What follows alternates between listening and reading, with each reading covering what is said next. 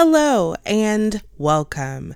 I am sending out lots of love and good vibes. The travel industry is being hit pretty hard right now. And so I just want you guys to realize that, you know, things happen, everything will bounce back. We just got to kind of ride the wave and make it to the other side. Just know that you got this and we got this together. This episode is taking us back to the beginning and giving us a master class. So I hope that you enjoy, and we will be back next week with a new guest, hopefully, giving us some really awesome best practices on how to manage what is going on in the world today. Welcome to the Travel Agent Podcast. I'm your host, Aylin Blanco. I interview successful industry professionals and share my personal journey to becoming a travel agent. The show is for aspiring travel agents and travel professionals at every level. My mission is to uncover the universal keys to thrive in this business. Join me as I take a closer look into the life of a travel agent. Hello, and welcome to the Travel Agent Podcast. Today, I have a fabulous guest. I'm so super excited to learn all of the wonderfulness that he is going to give us today, and he is going to tell us a little bit about himself. Hi, this is Jeff Millar, and uh, I am very pleased to be here today. Uh, I have been in the travel business with my wife since uh, 2003, and uh, my background has actually been in data processing, but with big Fortune 500 companies.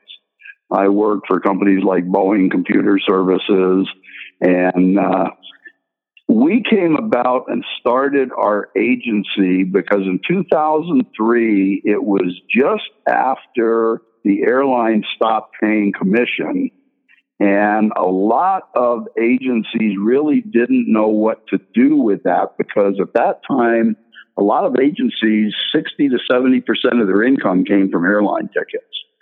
So they had to either fight that or decide how to restructure their business uh, to take advantage of the new world. Uh, at the time, my wife was managing two other agencies for an absentee owner. And I was kind of semi retired, but thought I knew data processing. She knew the travel business. So, what we were going to do was develop a company where we use the internet as our marketing tool to attract customers, but actually work with them not face to face, but over the phone and make them feel as if they were sitting across the desk from us. Uh, so we weren't going to sell anything on the internet because at that time it was the same time that uh, the online companies started appearing, and uh, we knew we couldn't really compete with them, so we had to make ourselves look different than they did. So what we did was we put together websites and we used all our advertising and marketing to drive traffic to our websites. And from the websites, we generated leads and we spoke to people over the phone. And so one day I finished doing the website and I called my wife and said, okay, what do we do now? And she said, well, let's start it. So I turned on the switches and away we went and we haven't looked back since. And we built the business from uh, zero in 2003 to we now do over $5 million a year as a home based agency. Awesome. Uh, we, we have three employees and we have five independent contractors. Uh, so we're just a small operation working out of our home, but we've done a, uh, uh, a, a great job in just building up the business. Uh, actually, we've done more than a great job because we found ourselves working 10 hours a day, sometimes seven days a week when we started. And we kind of started it as a, as not as a hobby, but just as something to do. And it's grown into more than a full time business. And what I hope to discuss today and talk to you about today is how we did that and some of the major points that you can use to go out and use those same ideas uh, to create your uh, agency and also grow your agency uh, to the point of, uh, of being very successful or as successful as you want. Uh, what I get a lot of questions from people and say, why do you want to share your information? Because aren't these people you're talking to your competitors? And my answer is we all, there's enough business for everybody. What we need to do is we need to help each other become as successful as we can. Because if we don't, we're going to cease to exist as an industry. So I kind of, I'm on the back years of, of looking at retirement but the industry's been great to me. So what I'm doing now is looking at how can I give back to the industry to help the industry stay relevant and grow that industry. And so that's why I do things like this to basically give back to the agent community some tips that I've learned over the years, and uh, and hopefully they can incorporate that in their business to to make them successful. Well, I am incredibly grateful for to you to comment on the show and giving us your years of experience um, and giving us some tips. So, if you don't mind, could you start by kind of uh, telling us uh, your top like five tips? Uh, sure. My first number one tip, and everybody that I do it. I do a lot of training sessions. I do training sessions for Travel Weekly, Cruise World. Uh, I do some other organizations do training tips. And the first thing that I tell them, and I we did this in 2003 when it wasn't popular, uh, but it really, really helped us be successful. And that's the area of specialization. Is I tell people I don't care what you sell, but become an expert in something. Become known as the expert in something. It's going to help you in a lot of ways. And one of the ways it's going to help you out of your pocketbook is you can't be everything to everybody. So how can you now pay to advertise every product out there? You can't. So once you narrow it down to a particular product or even a couple of products that you specialize in, it's going to cut way down on your marketing costs because now you're only really promoting one or two products. And what we found is that will build the core of your business. A lot of your repeat clients will like to do other travel, which you can do for them. But what is building and continuing to this day, after we've been in business 16 years, the core of our business are the two specialties we do.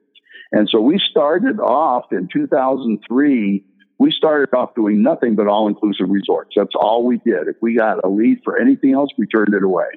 And we built the business up to about three to four million a year just doing all inclusive resorts, nothing else. And we also knew Hawaii, so we added Hawaii as a specialty. But I still consider us very specialized because we do not do anything other than those two markets, Hawaii and all inclusive resorts.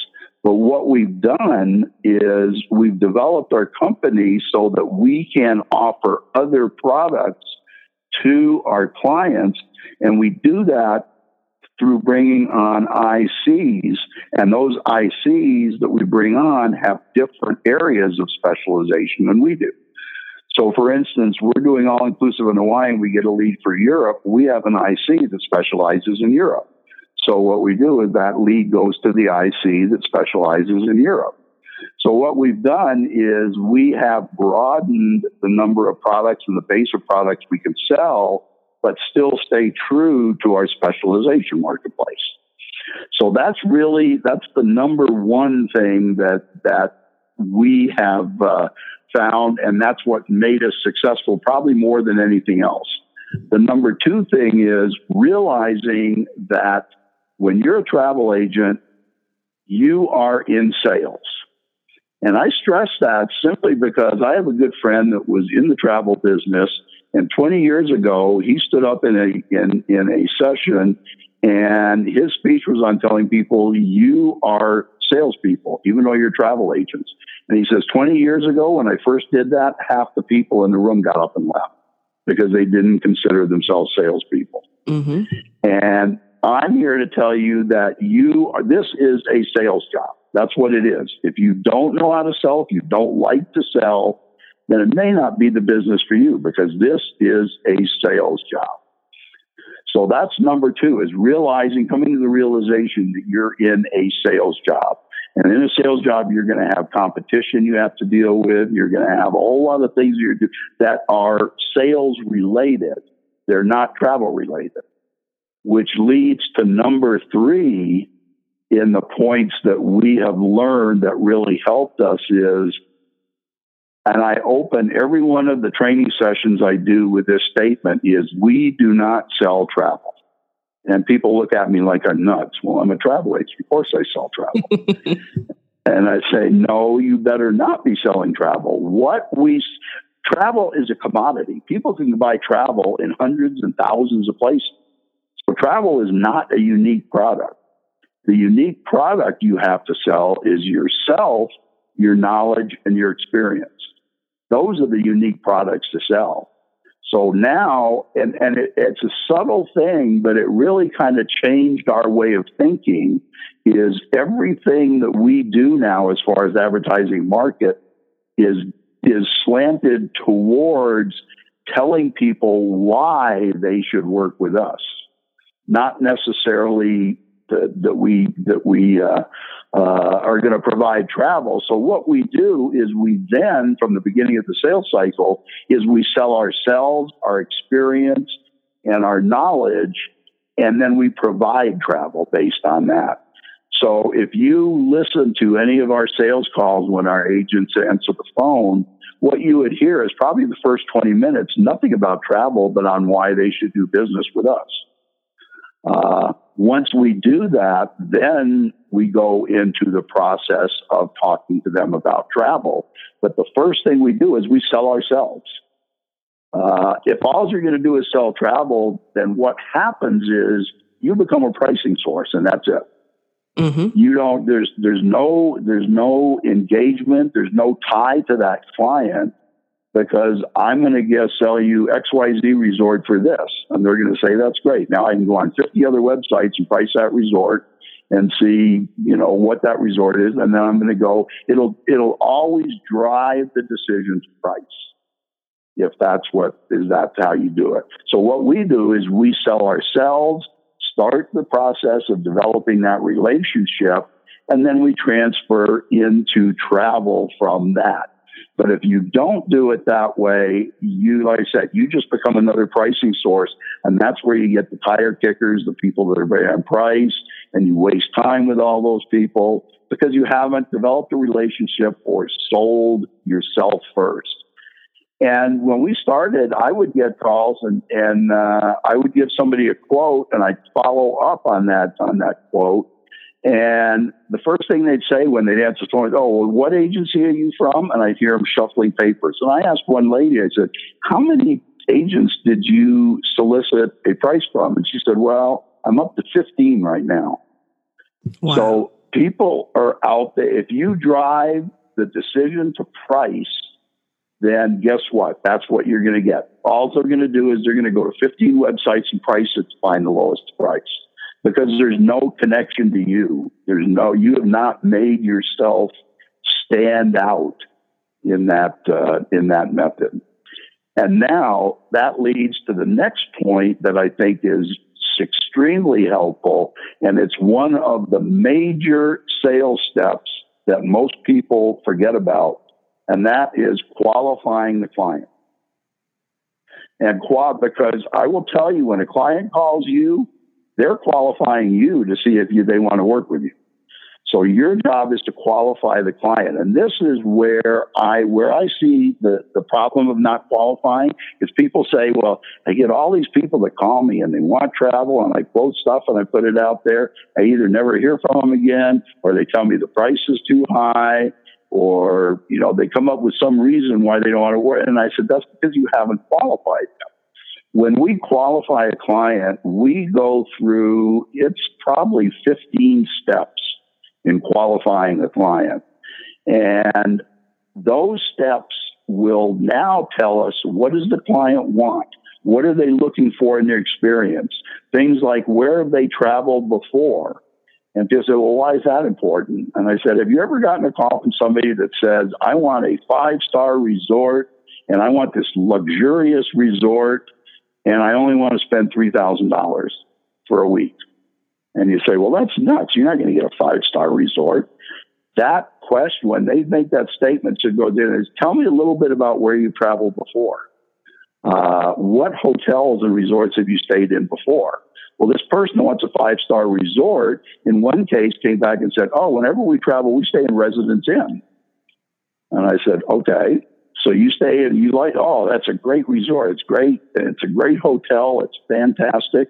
Well, it's not five star, but in their mind, it's five star. So you have to determine with that client what is their definition of luxury and five star. We also learned that the two overused words in travel are deal and luxury because they mean totally different things to every person. So you have to determine when they say luxury, if you they say I want a five star, I want a luxurious resort, and I want to spend three thousand, a lot of people would say, okay, I'm not going to work with that person. When in fact, five star to them is staying in a residence inn. So now you can say, okay, if that's what you're looking for, I can understand that. And you can do that for $3,000 because you're not looking at the Ritz Carlton, which is what I consider five star. You're right. looking at a residence inn, which I consider three star. So that's what you get out of that type of qualifying. The other and the most important one, and it's the one that people have the hardest time with, is how do I find out what their budget is? and I will tell you, we have learned at this point, we do not, we will not work with a client unless they tell us their budget. We absolutely won't. I mean, it's ridiculous. If they don't give us a budget, there's thousands of hotels out there. Am I supposed to price all thousand of them? Am I supposed to price this one, which is way high, and they fall in love with it, only to find out they can't afford it? So, in the beginning, you need to find out what the budget is. And there's a way to do it. And it gets back to that old saying it's not what you say, it's how you say it. Because a lot of people say, well, if I give you my budget, you're only going to sell me the highest price that's on my budget. So the way we approach it is, uh, and, and, let's go back to that example of the person with the residence inn. They say residence, okay, so if we we can find your budget's three thousand uh, dollars let's look at this from a value perspective, not a cost perspective, because what we're going to do is we are going to give you three or four resorts to look at. And that's the other thing is when you send somebody a proposal, don't load it up with 10 resorts. Load it up with three, put two or three or four resorts. Now, once we decide, and that's the other thing, when you're talking to a client, make it a collaborative effort. Don't say once you decide what resort you want. Once we decide which resort is the best resort for you, now we're going to go out and find the lowest price for it. So that's very is make that a collaborative effort. So we decide, not you decide. And also, when you're doing the budget, we do uh, what we do is we don't say come out and say what's your budget again, it's how you say it. What we say is, what number do you know not want to exceed when you're going on this vacation? How many dollars? We have we have one. She's a, a, a younger person, and she does it in a way I cringe, but it works for her. She says, "I'm going to go out and spend your money. How much money do I have to spend?"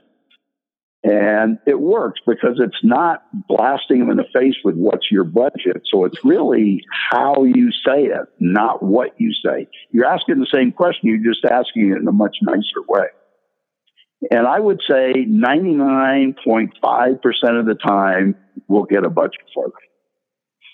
And then we have another trick that we use as far as that is people you'll get, and everybody's had these calls where you're getting to say, well, I don't, you know, I just want a deal. I don't know what the budget is, and I don't know what it costs, but I just want a deal. And we say, okay, that's fine. You want a deal? I got a great deal for you. And they say, oh, what is it? I said, well, there's one for $20,000. And they'll say, oh my God, I don't want to spend $20,000. And I say, they say, why is that a deal? And I said, well, because it's normally $25,000 but I can sell it to you for 20000 Oh, we don't want to spend that. So then we'll say, okay, same thing with 15000 We go through then 10000 Then we get to 5000 and say, I've got a great deal. It's normally about 8000 I can get it for you for 5000 for everything you want. And they'll say, that sounds great. I think I, I can afford that. That's good. What you've done is you've just established their budget, even though they told you they didn't have a budget. So there's a way to get that budget. It's what you say. So that's that's just a piece of it. I do actually. I'm doing next week a webinar on how to qualify and educate potential clients. But so that's a whole different piece. But we found that the qualification step eliminates most of the tire kickers. It eliminates the people that you just don't want to deal with. And there's a lot of steps in that qualification process where you can discontinue working with that client in a nice way without upsetting them. So you have the choice to do that. But keep in mind that client is also qualifying you as if, when you're going through all this. Right. So that's that is probably the number one step in the sales cycle. And if you do everything in the qualification and do every sales cycle, people say, well, I'm always uncomfortable asking for the order. If you've done everything in the sales cycle step by step, the next logical question is, okay, are you ready to purchase this? And there's a there's a it's called a a it's a, it's it's a qualifying close. It's not a real close you can ask during these steps. And that is, I we ask it right up front. If I can find you a resort that fits what you're looking for and is within your budget, are you prepared to move ahead with purchasing this? And that's a, what that is, that is a, a trial close, it's called. And what it does, they'll either say yes or they'll come up with a whole bunch of reasons why they're not ready to. Well, what has that done? It's now giving you a menu of all the items you have to address before they will be ready to. So either way, and you go into a trial close not expecting them to say yes, but expecting you to give you a whole bunch of reasons. But now you have a lot more information than you had before. And so you ask for the order. And another trick that we found in, in the business is we undersell things is we undersell and overdeliver. So you can portray something as a four star resort, and when they get there, they get a five star experience. And now they're excited because, wow, you got me all this and that, that, that. And so over undersell and over deliver. So that's another big thing that we've that we've learned in this business. The other thing we've learned is follow up. Follow up is critical in this. If you just I will tell you 99% of the time, or maybe 80% of the time, if you're just sending out quotes and waiting for them to call you back and buy, it's never going to happen. It will never happen follow up with people, set a schedule. And what we do at the end of the of the uh, qualifying and educating clients is tell people set every step that you go through the way, set the next step with the client.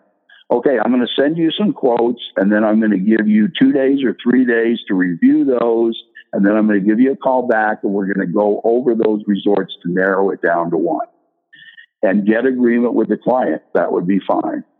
So always do that with every step, but also follow up. If you say you're going to follow up, then follow up.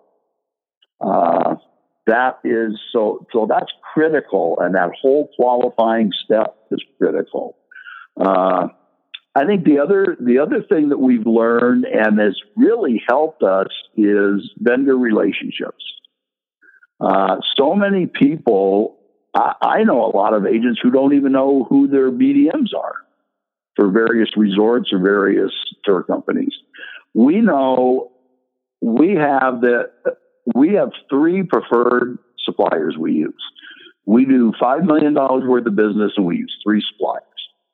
And the reason is because if you now take all your business and you try to spread it over 20 suppliers, you're never going to get to any level with any one supplier where if you have three suppliers or one supplier or two suppliers, there's a lot you can start building a very solid relationship with those suppliers and it's going to help you money wise because as everybody knows your commission goes up the more you sell with the supplier.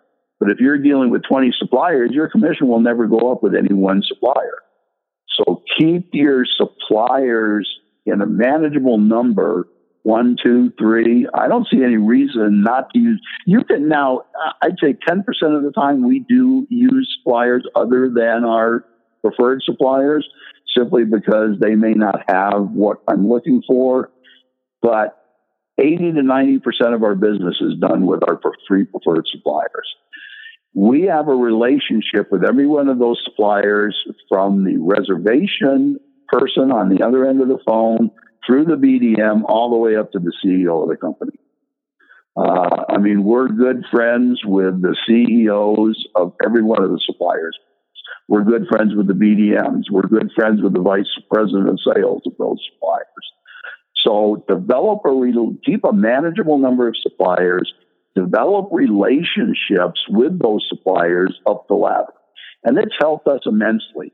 I mean, if you if you have an issue and it may be from a regulation standpoint, kind of right on the line of whether you should or shouldn't do it, a lot of times that relationship will push that over the edge for you. And you'll get the supplier. Our suppliers, I mean, we do well over a million dollars with each one of our suppliers. So that basically puts us in a position. I don't do it because I respect the chain of command, but I could pick up a phone if I had an issue and I could call the president of the company or the CEO of the company, and he'd be willing to talk to me about it. But that's the kind of relationship you need with your suppliers. So I think supplier relationship is probably the second most important relationship you should have next to the client relationship. Uh, other than that, it's basically good service is the other thing, and that's where that's where it falls as good service. Uh, follow up is a big is an important thing.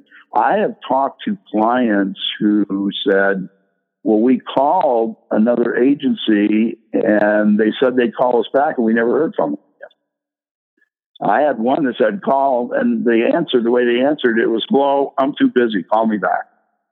That was the way they answered the phone.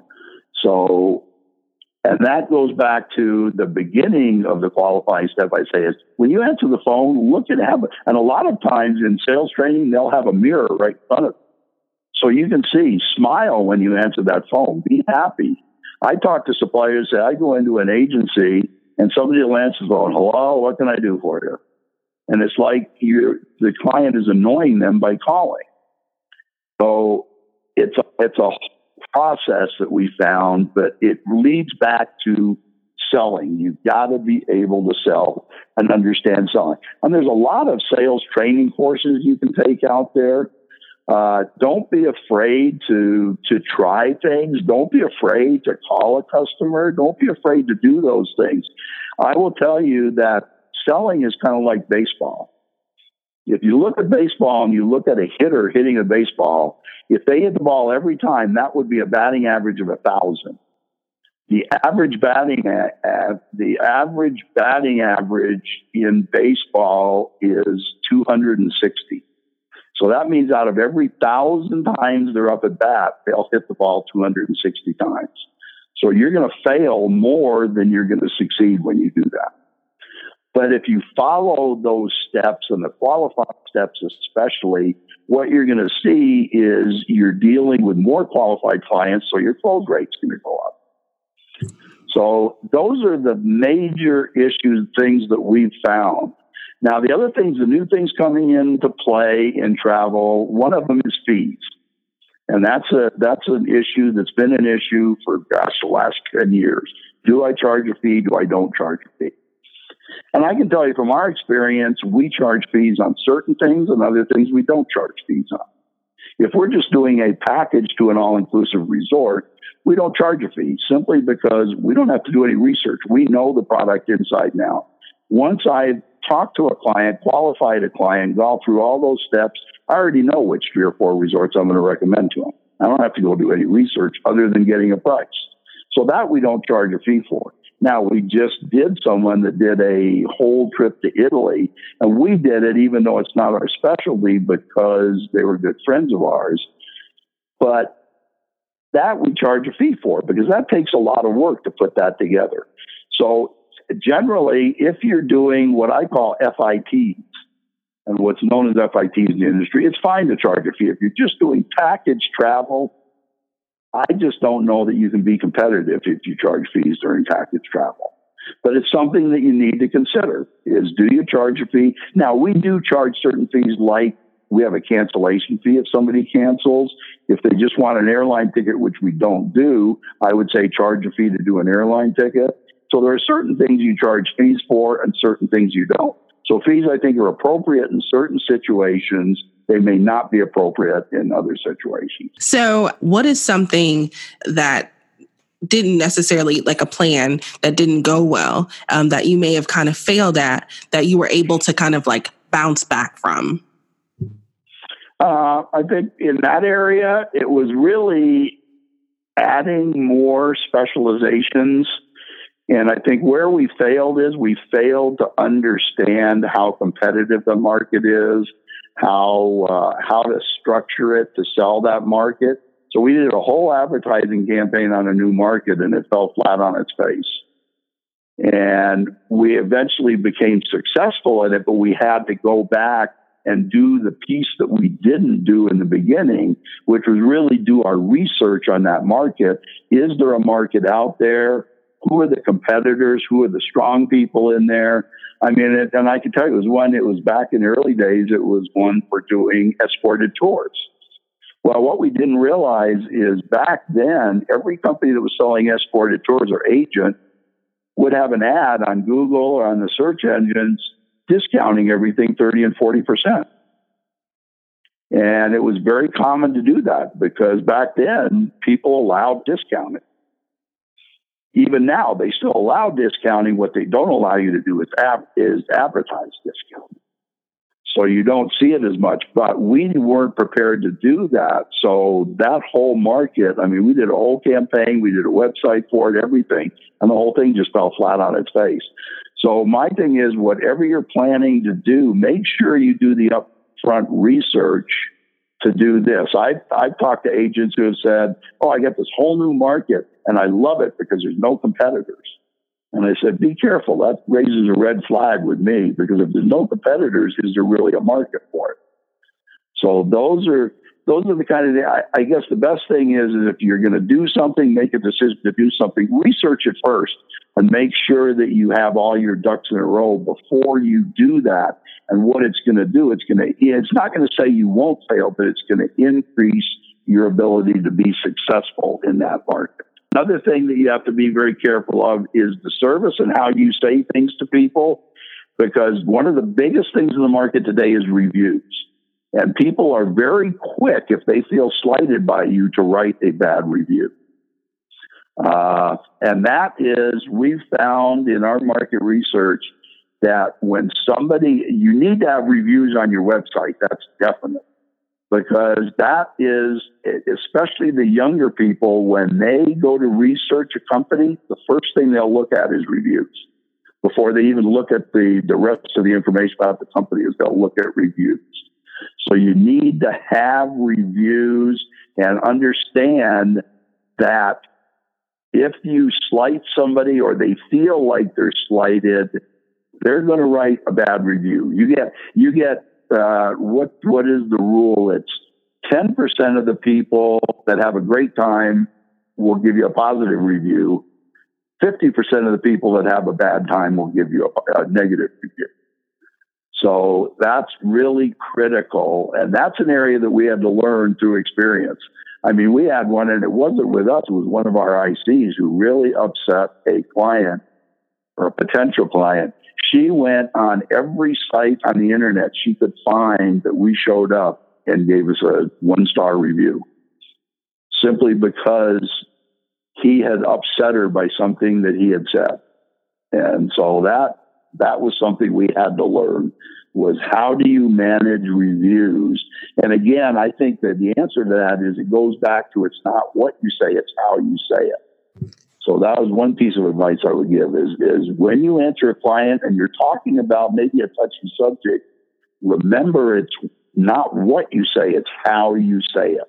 You can, you can tell a client something negative in a very positive way and that's what you that's what you need to do so that was something we had to learn the hard way also and it was something that that was kind of a failure that we the the one the only way I overcame it was I went to every website that I could possibly think of and just put an answer to her review. If somebody gives you a negative review, that's another good point. Is somebody gives you a negative review, don't argue with them. Just put an answer to that that they're sorry this you're sorry this happened and da da da and what you're going to do to correct it and what you're going to do to make sure it doesn't happen again. But the worst thing you can do is argue with somebody that gives you a bad review. So, so does that answer your question? It definitely does. So since you've been in the industry since 2003, you've been through several of the changes. What are you most excited about the future in the travel industry? Uh, I think more, the thing that excites me the most is first I want to say is changes you're right is and the and I tell people the only thing consistent in this industry and virtually every industry is change. So you're going to go through changes. You're going to go through ups and downs and changes. But I think the one that excites me the most is what you're seeing is more people coming to travel agents simply because they're overloaded with too much information. We get more and more people that will call us and say, look, I tried to do this from, by myself, and all I've done is totally confuse myself. And and it's things like they'll go on and they'll price something and they'll go back an hour later and price the same thing and the price changes because the air may have changed. So the price changes and they don't understand that. I've gone on four times today and I get a different price every time I go on. So it's things like that. And that's what excites me is that number one thing that excites me is that that we're i think more and more people are starting to use travel agents for that reason if only to verify that they're making the right decision but also to get rid of some of that confusion and become educated a lot of people especially a lot of people i mean i talked to somebody the other day that didn't real they thought if a resort priced itself that that price was good all year round they didn't understand the different seasons, the high seasons, the low seasons, the Christmas seasons. They were totally clueless. They thought that that price was good whenever they bought. So they couldn't understand why you couldn't hide it, hide, why you couldn't hold that for them for six months because the price is never going to change. Well, yes, it will change. So I think that's the number one reason. The number two is I'm seeing a lot more younger people getting into the business. And I think it's giving the business a little different perspective uh, and how to do it. And even if you've never been in the travel business, that's not a bad thing. And there's a good example of that. I had a friend that uh, he and his partner went out and they bought three TGI Friday franchises. And they'd never been in the restaurant business in their life. And people told him, You're nuts. Why are you buying restaurant franchises and you've never been in that business at all? And they said, and, and actually, what happened in three years, they were the top TGI Fridays. And the reason was, the main reason they gave was they didn't come into that industry with any preconceived notions. They came into it with logically, this is the way things should be done. So we're going to do it the way they logically should be done. If you go and talk to somebody who's been operating, they'll tell you, oh, don't do this, don't do this, don't do this. So we didn't. We went in and said, logically, this is the way you run a restaurant. So they did it logically, and they became very successful. And I think that's what you're kind of seeing with a lot of the younger people is they're not coming in with preconceived notions or they're trying to come in and change some of the notions which believe me, I think they some of them need to be changed. I mean, some of the things that we do in this business, I shake my head. I, I can't. Why would you do that that way? But that's just the procedure, and it's because we've done it that way for the last twenty years. And there's an analogy with that too. Is that uh, there was a little girl, and she was with her mother, and she was going to cook a ham. Oh, she got out the pan, she got out the ham, and she cut off the two ends of the ham put the ham in the pan. And the little girl said, Why do you cut the two ends off? She said, Well, that's what my mother did. So they went to the mother and said, Why do you cut the ends off the ham before you cook it? He said, Well, because that's the way my mother did it. So they went to the grandmother and said, Well, why did you cut the ends off the ham before you cooked it? She said, Well, back then they made pans really small, so the ham didn't fit in the pan. So we had to cut the ends off. So it's that kind, and it's kind of that thing you'll see in this industry is if you talk to somebody that's been in the industry 30 years and talk to somebody that's been in the industry five years, you'll get two totally different opinions of this industry. And a lot of it has to do is, well, that's the way we do it. We've always done it that way and we don't question it. So I think with some of the new people coming into the industry, you're going to get some new ideas. You're going to get some new ways of doing things. Uh, the thing that scares me is a lot of people come into this industry that are not prepared from a financial standpoint. And that's what scares me is if you read the Harvard Business Review, the Harvard Business Review will say that uh, 80% of small businesses will all fail within 18 months. And the main reason is undercapitalization because it takes about, and, and, I can relate it to our business, it takes about three to five years to build your business up to a point where it's bringing in a consistent income in the travel business. Because as you know, you're always selling stuff in the future. So to keep doing that and get it to a point where you have money coming in every month, it's about a three to five year process.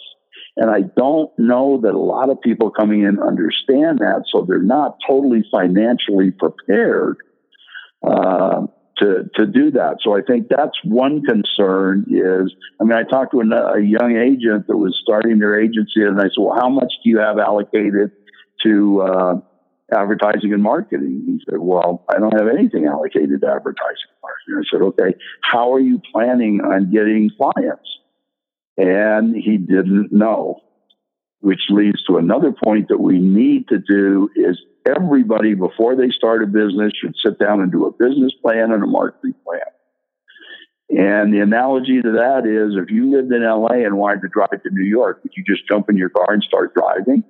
No, you'd plot out how you're going to get from LA to New York in your car. It's the same thing with a business.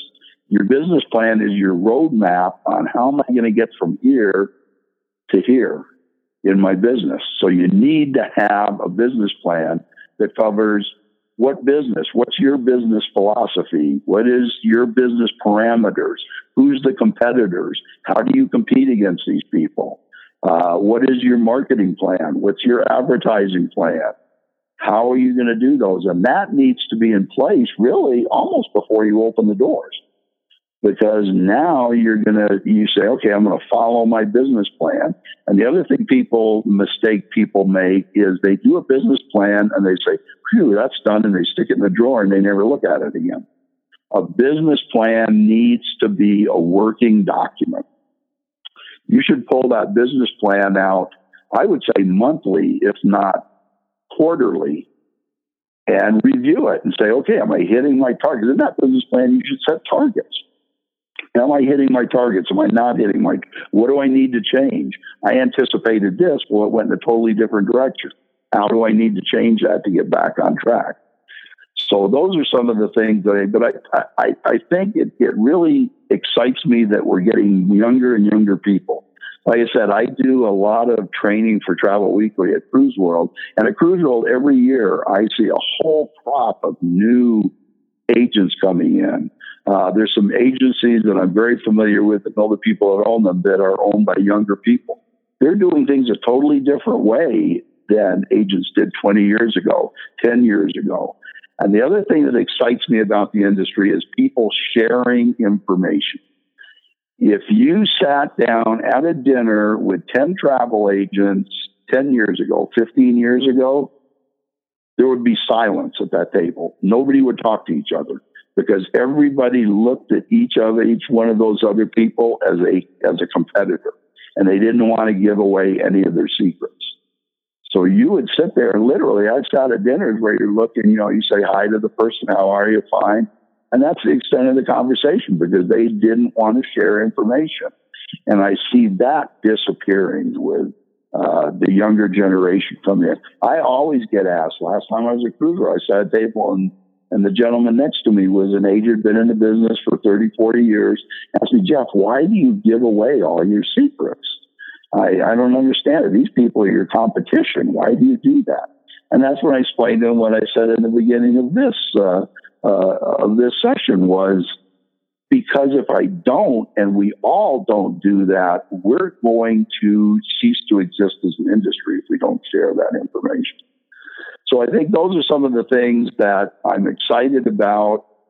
Also, a few of those things that I mentioned that I'm, I'm kind of scared about is make sure you're prepared when you go into this business. Is what happens is people look at successful agents and they say, "Oh, they make it look so easy." I'm telling you, it is not easy. It is 24 hours a day.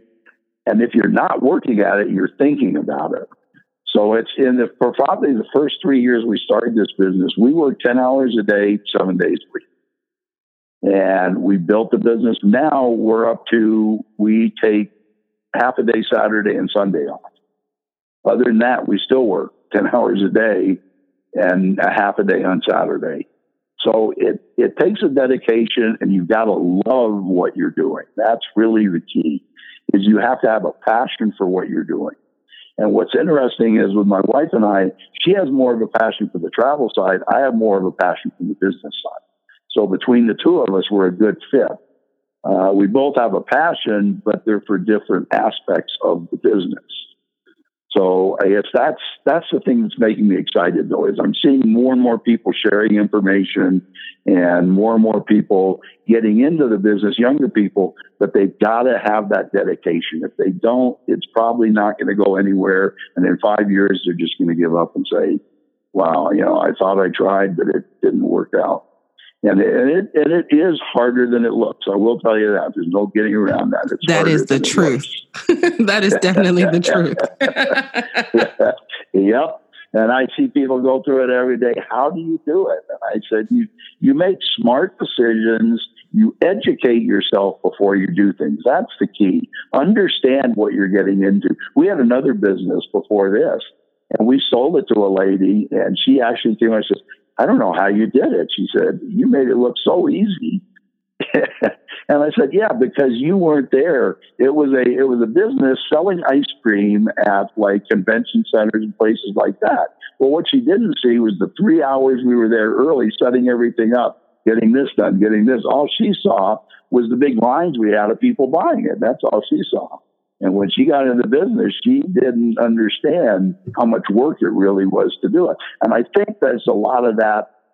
And a lot of that is promoted by some of these companies that, that I consider not so much legitimate. They're kind of selling travel licenses and give, you know, pay me $500 and we'll make you a travel agent.